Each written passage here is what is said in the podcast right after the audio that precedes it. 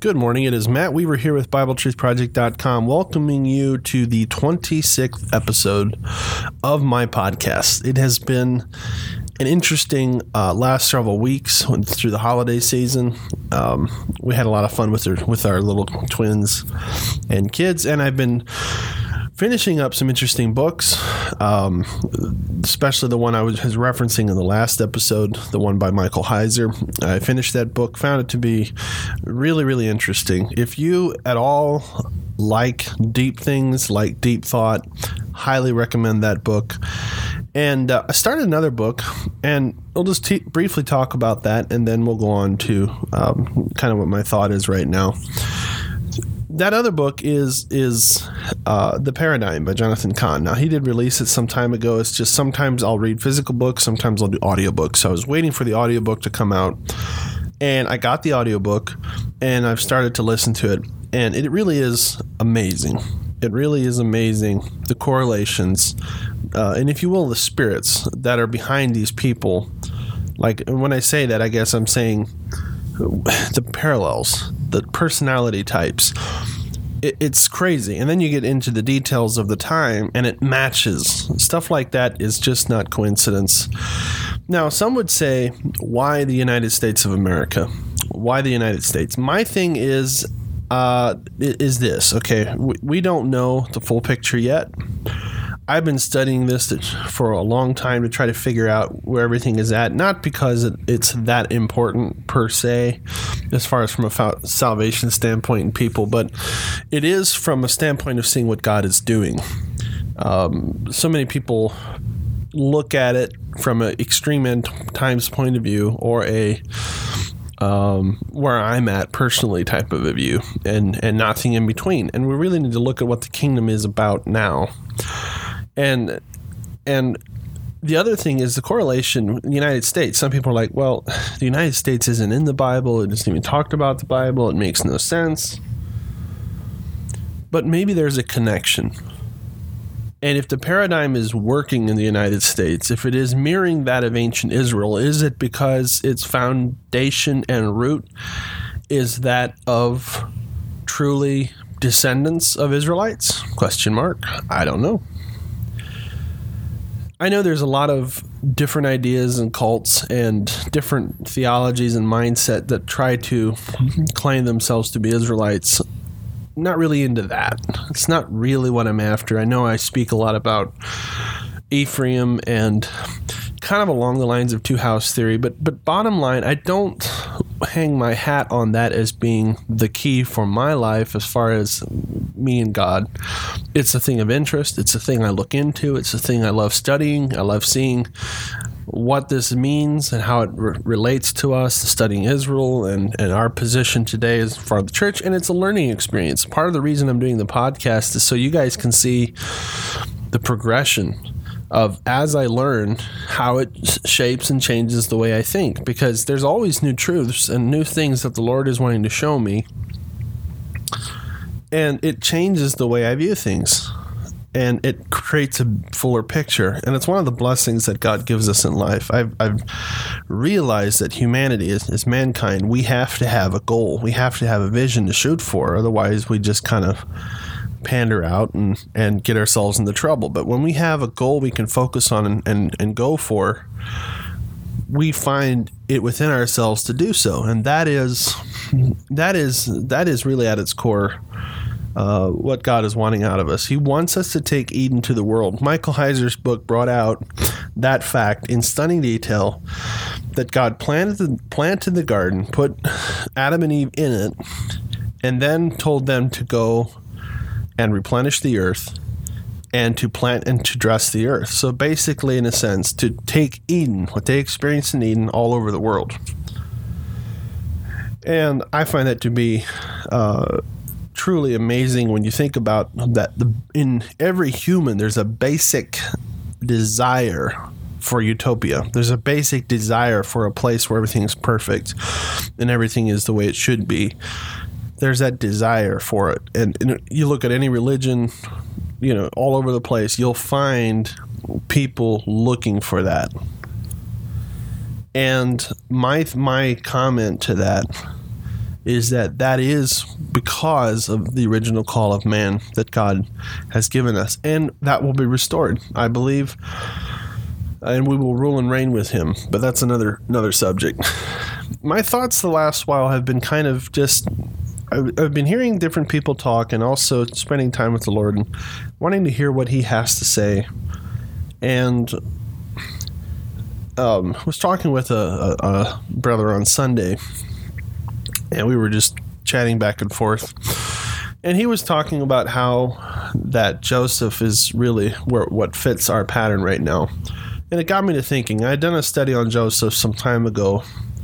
Um, and I remember seeing the parallels, which are uncanny. But Joseph is kind of an opposite of Israel. Okay, Jacob is in the land, Jacob and his sons, they dwell there. And Joseph is actually out in a foreign country, in another country, but he's doing the purpose and, and living the purposes of God completely for a moment which Israel will be reunited, Jacob, I should say, reunited with Joseph. And if we look at what Joseph went through, he was he was sold by his own brothers and he was taken into the land of Egypt. He was falsely accused. He was thrown into jail. Uh, first, I mean, think about it sold into slavery, thrown into jail. But before that, you have an instance where Jacob gives him a coat of many colors. Now, the Hebrew for that indicates that it was more than just a coat of many colors, it was a coat of a basically like a coat of a, of a covenant or status that that Jacob favored Joseph as being his firstborn uh, because of the, of Rachel, and he loved Rachel the most. So the son of Rachel obviously was most treasured. And but there was something special about Joseph. Joseph had dreams, and God showed Joseph that someday he would be a great man. And he spoke to his family about this, and they obviously did not like it. Even Jacob questioned it, saying, Are you saying I'm going to bow to you someday? Years go by, a lifetime goes by, and Joseph is in a prison in Egypt. And all that time has gone by, and the king has a dream.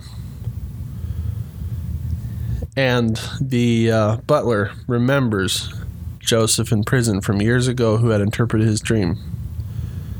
And he says, I know a man.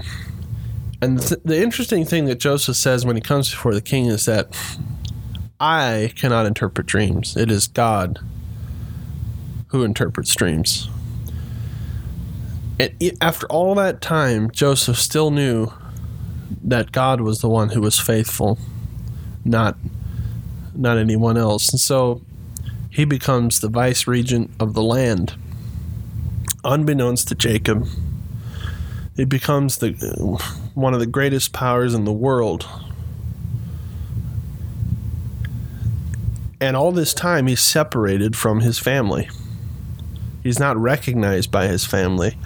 When his family comes to him for help and for, for because they're needy of bread, they don't recognize him to them, he is as dead as dead can be, gone out of mind and out of sight. And yet, he was the man who gave them the sustenance. Now, this is Joseph, okay? And Joseph was considered a prophet. And at the end, he revealed himself to, to his brothers. He sat them down in their order and they all were gathered together as a reunion. It was a celebration. Now, jo- now Israel went through very much what Joseph did. They went into captivity, and they had to be brought out into a wilderness and then taken to the land. So Joseph became the pattern very much of the existence of Israel. Now, having said that, the other thing that God says is that that Ephraim, which was the son of the blessed son of Joseph, when when Ephraim and Manasseh went before Jacob, Jacob crossed his hands, blessed the younger Ephraim, and not the older. Manasseh was the older. Now the two half tribes were the tribes of Joseph. but the blessing that God that was given to them, and then also what God promised to them. God is not finished with Ephraim. He's not finished with the children of Joseph. Today they are not recognized. Today they are not seen. But I truly believe very soon, for the purposes of God, for the purposes of Israel, it will be revealed that Joseph is still alive and well. And in fact, that Joseph is in a high position of authority, in a position which he can save Israel. And I think that we are going to be astounded by what we see. And shortly thereafter, I believe we'll see the Exodus. I believe we'll see the end of the age when Jesus comes back and defends his people and leads this world through the ultimate exodus, his people through the ultimate exodus into the eternal realm. Whether that would be a millennial kingdom, whether it's a heavenly kingdom, it will be a change from what we have now. And I truly believe, I, I the way I see it, that is the pattern. That's the pattern that was given us. I, I just, and I think if we look at the parallels, it's uncanny. The paradigm is amazing. It's a small little piece that fits what's happening here in the United States. But what is God doing all over the world? It's the pattern, it's the paradigm. I believe He's shown us the pattern, and He's waiting until the time is right. That's all I have for today. God bless you and be encouraged this next year.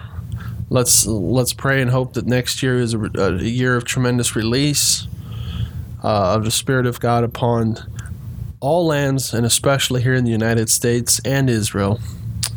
Amen.